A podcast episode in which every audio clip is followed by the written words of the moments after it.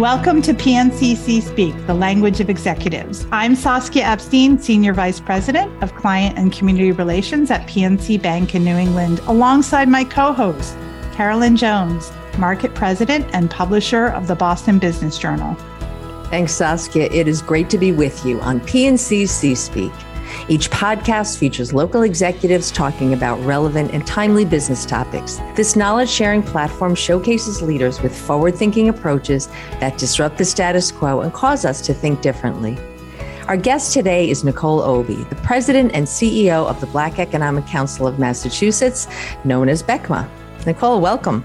Good morning, Carolyn and Saskia. Thank you for having me on today. We're thrilled to talk with you and excited to learn more about you and your journey and how it all informs how you lead your life. And your story already has a lot of fascinating chapters, but perhaps a prologue. Tell us first about the Black Economic Council and its mission. The Black Economic Council, we go by BECMA, was born as a reaction to the 2015 Federal Reserve Bank of Boston Color of Wealth study that found that the median net worth of Black Boston households was $8, compared to white Boston households of over a quarter of a million dollars. And the Black community came together, uh, several business leaders came together and decided to form uh, this organization uh, really to focus on addressing the wealth gap. We are a statewide member based advocacy and support organizations for Black led businesses and the Massachusetts Black economy. And you recently stepped into the CEO role, or maybe not so recently, but certainly after its founding. Tell us about that, how that opportunity came to you, and what compelled you to take the helm of the organization. I've been leading BECMA now for the last 18 months. I started off consulting to the organization after uh, COVID began, before the murder of George Floyd and the racial awakening, and just wanted to bring my skills and background as an entrepreneur and as a manager to support Segun Idowu and the small leadership team at BECMA in really helping the community get through the COVID crisis. And so I started by leading the membership organization. This is where we do our programming. This is where we conduct our events for both Black led businesses, community members, as well as our allies. When Mayor Wu came into office, she took two of our team uh, into chief positions in her new administration as the chief of economic opportunity and inclusion, as well as as her chief of communications. And the BECMA board asked me if I would take over and lead this organization.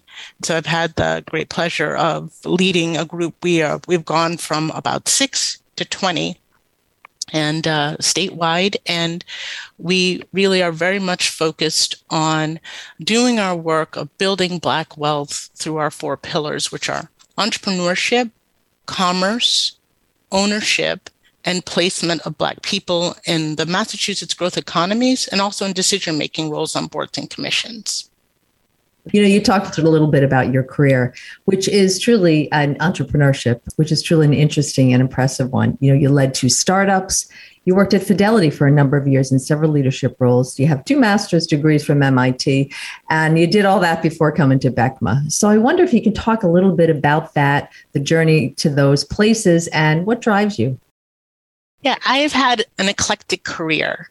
Which has given me a broad set of experiences and tools to draw from as I lead BECMA now. I understand a bit about uh, our Black entrepreneurs as they strive to scale their businesses.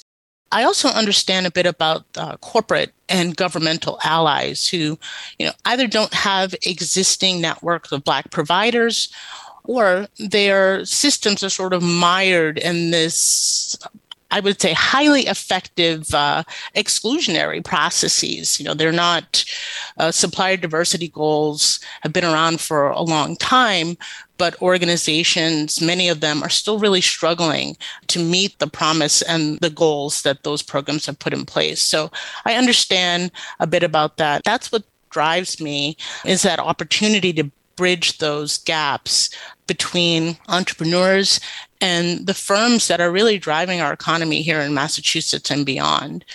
The Massachusetts Taxpayer Foundation did a study a few years ago that said closing the Massachusetts racial wealth gap would actually grow our economy by $25 billion in just five years. And that's my barometer of success. That's the goal that I think we should all be working towards. Nicole, strong leaders are often defined sort of by how they lead and inform when faced with major obstacles or issues. And you've created companies, you've worked for a large corporation, you are leading an organization with a very ambitious agenda, dismantling systemic racism to achieve economic prosperity for all is uh, not a small ambition tell us a little bit about some of the challenges that you've encountered along the way, sort of earlier in your career and throughout, and how you process and stay positive and focused in these situations and how it's informed your leadership. You know, none of my successful endeavors were realized as originally planned. I've come to accept that progress it's not linear, and that um, I and we should expect there to be setbacks, which will require us to pivot. And I consider the pivot an opportunity. So, for example, during COVID, we all had to pivot to being more digital. And at BECMA, we took that opportunity to move many of our members off of walk in and the cash basis to more digital solutions that were enabling them to do better at scheduling and payment and advertising through these digital platforms. And that brought better operational efficiency and improve their accounting and banking practices. So that was like taking the COVID crisis and really helping some of our communities to make a move that maybe they would not have made otherwise, but for the need to do so because of COVID. While I enjoy the pivot. As a leader, I do understand that the BECMA team may find the adjustments a bit unsettling. Uh, and to that end, we meet regularly, we call huddles as needed to work through uh, these pivots as they come along, as we experience them, sometimes quite frequently, or through these intense periods of pivots that need to be made when you have a high tolerance threshold for and comfort with change, recognizing that other people may not right is um, is an interesting aspect of leadership. Sounds like you've handled that very well. I'd love to hear you talk about what in the work brings you joy and some of the accomplishments that you're most proud of in your career. Leading BECMA has been a major personal and career pivot for me. As I said, I began consulting to the organization, and I never expected that I'd be leading this organization just a year or so after beginning. So since 2022, really grown from a small staff to, like I said, about 20. In, in that time, we've supported over 500 Black businesses across the Commonwealth through, through grants and professional services and those digital solutions I spoke about. We also do advocacy, workforce development, board placement, and more. And so it's been really fulfilling to me to be um, part of this team, part of this effort, um, helping to build wealth through this advocacy and programming. And it's the hardest thing, but most satisfying job I've ever had, and stretching me personally and professionally. That's a great feeling uh, as you go about each day. You know, you've shared with us a lot about your career, and you, as we said, and some of the key moments in life. Share with us maybe something you didn't listen to, some mistake that you made that really stands out that says, wow, that helped shape me, or boy, I really learned from that, or I won't do it again, or I might do it again? You know, I always say to the team, to my daughter, I make mistakes all the time. So that's a tough question to pick just one. But um, some of the mistakes I made early on in my career was being too risk averse one of our first companies that we started was a software firm that ultimately the basis of that platform is what eBay was built on. And the idea of selling things without controlling those things that you sell and, and being able to ensure and guarantee them, nobody's going to want to do that. famous last words. famous last words. And so we we did go on and build another solution, and it was relatively successful. But you know, not being open in that case, I think, had long term consequences on all the experiences I've had going forward and taking more calculated risks when it made sense to do so. So that's just one example that I it's top of mind when we are in those moments where we're we're making a pivot. Right. We ask this question often of our guests, Nicole, and a lot of what we hear about as people look in the rearview mirror and they say hindsight is 2020, right, is about risk taking. It's very interesting that I think as we mature in our careers, oftentimes um, the regret is about not leaping forward and taking those risks. If we were to reach back maybe into your sort of early adulthood and you were thinking about career aspirations, if you had a parallel life, what might you have been doing if not following this career path? If you didn't have to, in making that choice, give up your current role, which you love so much, and the mission driven work, what else might you have been doing in your career and in the world? Would you be living in Paris? Would you be a tennis? Oh, definitely. Yes. well, well uh, I've always been entrepreneurial, so I was always on that path. But uh, for a time there, I wanted to be an Egyptologist. Hmm. I even went to Egypt as a teenager. And while I loved that trip, it made it pretty clear that that wasn't for me, the lifestyle. That is great. Nicole, your career, like we said, has been so varied, right? Uh, your background, your experience is truly impressive. What advice do you have for our listeners? That could be perhaps up and coming leaders who are coming up in the community, or perhaps those in the current C suite. What's some advice you have for them? My advice is to be open to learning from everywhere and everyone. That doesn't mean you have to do it. You just I think it's it's good to be a good listener and there are opportunities to connect the dots. So a, good example is that we at BECMA are currently incubating a firm called Better Together Brain Trust. Mm. Um, and they are in the electric vehicle charging space. We've brought together four principals. These are each entrepreneurs who have their own firms, and individually, none of them would be able to scale quickly into the electric vehicle charging space, but together they have been able to create a very compelling offering in this emerging space through a partnership. And that's all the way from being able to buy, install, and maintain those charging stations, which is exactly what Massachusetts needs right now. We are tens of thousands of units off track, and a group like this is going to be very helpful to meet those goals. But the concept of doing this incubation effort is based on what I've seen developers do. They often jointly bid, and it's also based on feedback that we've heard from allies around procurement, where they've said that the firms, the black led firms, are too small to engage in an efficient manner or because they have uh, concerns about taking on more risk than they want to. And so we sort of did a mashup of some of those concerns and some of those opportunities. And now we have a model that we're scaling across the Commonwealth. And it came from just being opening and, and learning, I believe. Yeah, that's so important topic as well supplier diversity. That's amazing, Nicole. You've talked a little bit about how BECMA has grown and this new piece of work is so interesting. I'd love to hear, given BECMA's origin story, I'd love to hear how do you feel that Boston has been doing in its quest to change both its reputation as a city that is not welcoming to people and businesses of color and the realities too, from public contracting to what we see in the C suite, diverse supplier pipelines What's your sense of progress that might be underfoot? What are you optimistic about and what worries you? We're definitely, as a city, making more progress than ever before.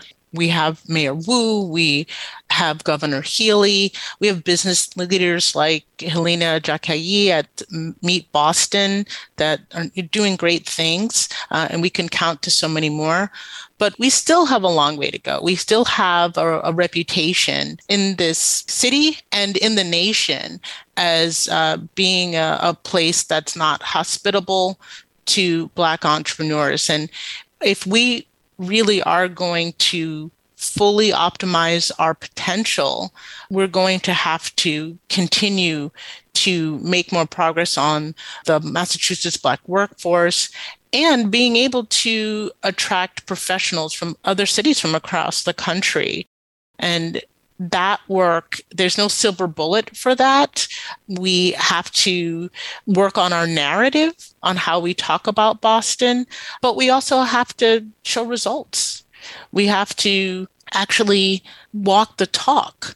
And that means that we need to make more progress and be more intentional and hold each other accountable for making those breakthroughs when it comes to the C suite, when it comes to things like procurement. I recently was um, in a meeting with one of the secretaries, I, I won't name them, but government actualizes itself through its procurement.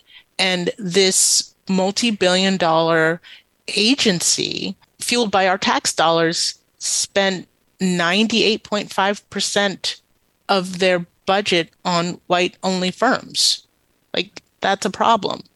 That's a problem for all of us. And so we have some work to do, definitely. But I am optimistic. I feel that we are also in a moment in time when there are great leaders to choose from. I think there's uh, a new awareness uh, around the importance of building out a diverse workforce. And there's uh, funding to do a lot of the things that would help us to make Massachusetts better while being equitable. And so I think we just need the will to do the work, whether you're a CEO yourself, and having some laws on the books would help as well for those that don't have the will. oh, Nicole, that's a thank you for that invitation to talk more about the advocacy work that BECMA has been involved with. Would love to uh, kind of round out uh, picture here, what might lie ahead for BECMA's work? We've heard about entrepreneurship, sort of a leadership pipeline right into the workforce and placements. And policy, I know, is one of those pillars.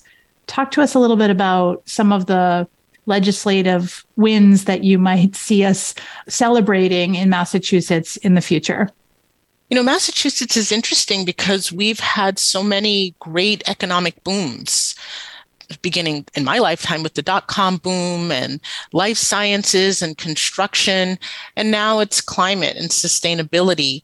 And what we know is that the fact that there's a boom going on doesn't mean that it's going to be a boom for everyone.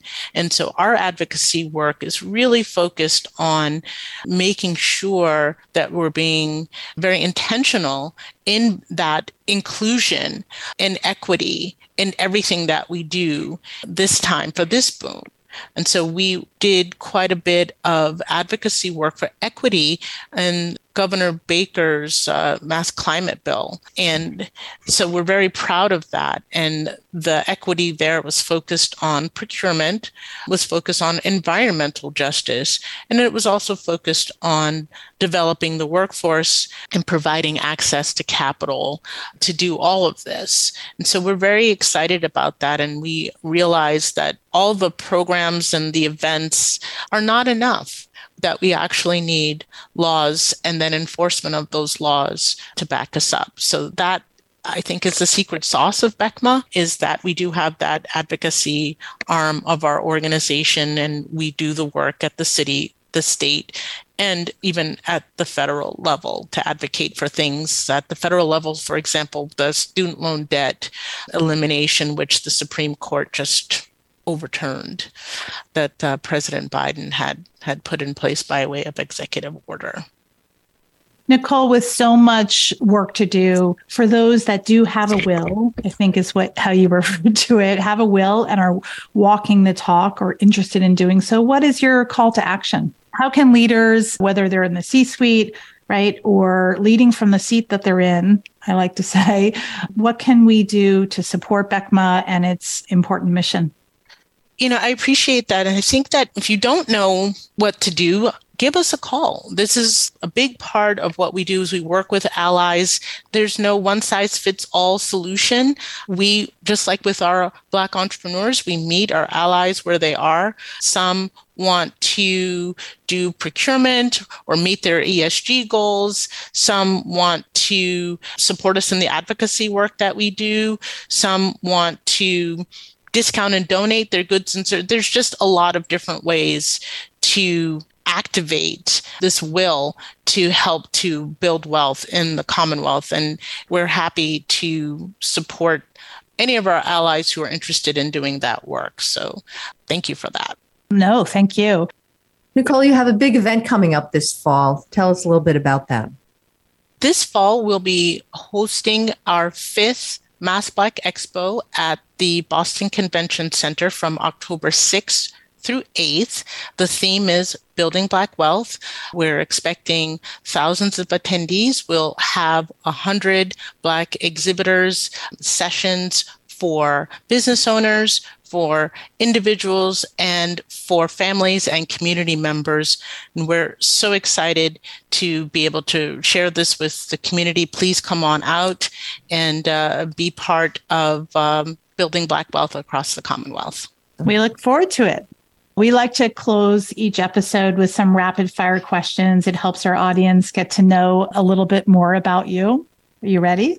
I'm ready. Okay. So, what is something you wanted to do? What's on a bucket list for you, maybe in your free time?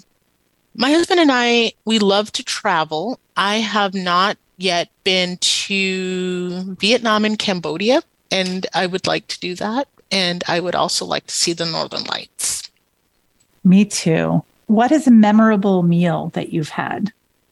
Uh, in San Francisco, I don't know the name of the dish, but it's uh, exquisite tuna and avocado. I don't remember, but it was the best meal that I've ever had. My husband and I were just talking about it the other day. So I'll have to follow up with the details. I'm I'm not sure if they're still around, but it was memorable. And uh, I've ordered it in other places and it's just not the same. Oh, it's awful to be disappointed like that. what are you currently reading and or watching? Well, I am now reading a book by one of my coaches. His uh, name is Dr. Dennis Becker. It's called Outwitting the Manipulator. And um, trying to see if I can pick up some skills here to help me in my work, uh, both personally and professionally. It's not your typical beach read. Who is a Boston leader or perhaps an organization to watch? Besides BECMA, I love the Builders of Color Coalition. They are led by a very dynamic leader in Colleen Fonseca. And I think a lot of people miss the ways of wealth creation, the various ways of wealth creation. And this group is focused on developers of all sizes, but they are focused on creating wealth in a way that I think many in this country who have created wealth created wealth, as opposed to, you know, some of the, the things that I think first come to mind. So, not a quick answer, but that's why I like uh, that group. No, that's great. Um, look forward to learning more. What is a favorite spot in the city? We just moved into the Bolling Building in Roxbury. And so this is our new home. It has a roof deck with an amazing view of, of downtown Boston. Finally, what makes you laugh, Nicole? Our four year old Wheaten Terrier, Disco. what, is, what a great name, Disco. yes. Yes. He's also, aptly named. She's everything that you think a disco would be. Finally, let's close with a wish for Boston. My wish for Boston is that we take this moment and make the most of it and realize that we can actually realize our full potential as a city and as a community if we actually take action. I think it's really, I think we're in an important moment, especially with what's going on with the courts and what's going on, all the hate and um, that is bubbling up. I think it's important to not sit on the sidelines right now. Thank you so much, Nicole. Let's put all of our listeners off the sidelines with this podcast and your words of wisdom. That wraps up another episode. Thank you so much for joining us, Nicole. It was such a pleasure to have you with us today. Thank you for having me. Thanks so much. I'm Saskia Epstein. And I'm Carolyn Jones, and this is PNC C Speak, the language of executives. Our guest today was Nicole Obi, the president and CEO of the Black Economic Council of Massachusetts. You can find C Speak at bizjournals.com backslash Boston or on any of your favorite podcast platforms. Until next time.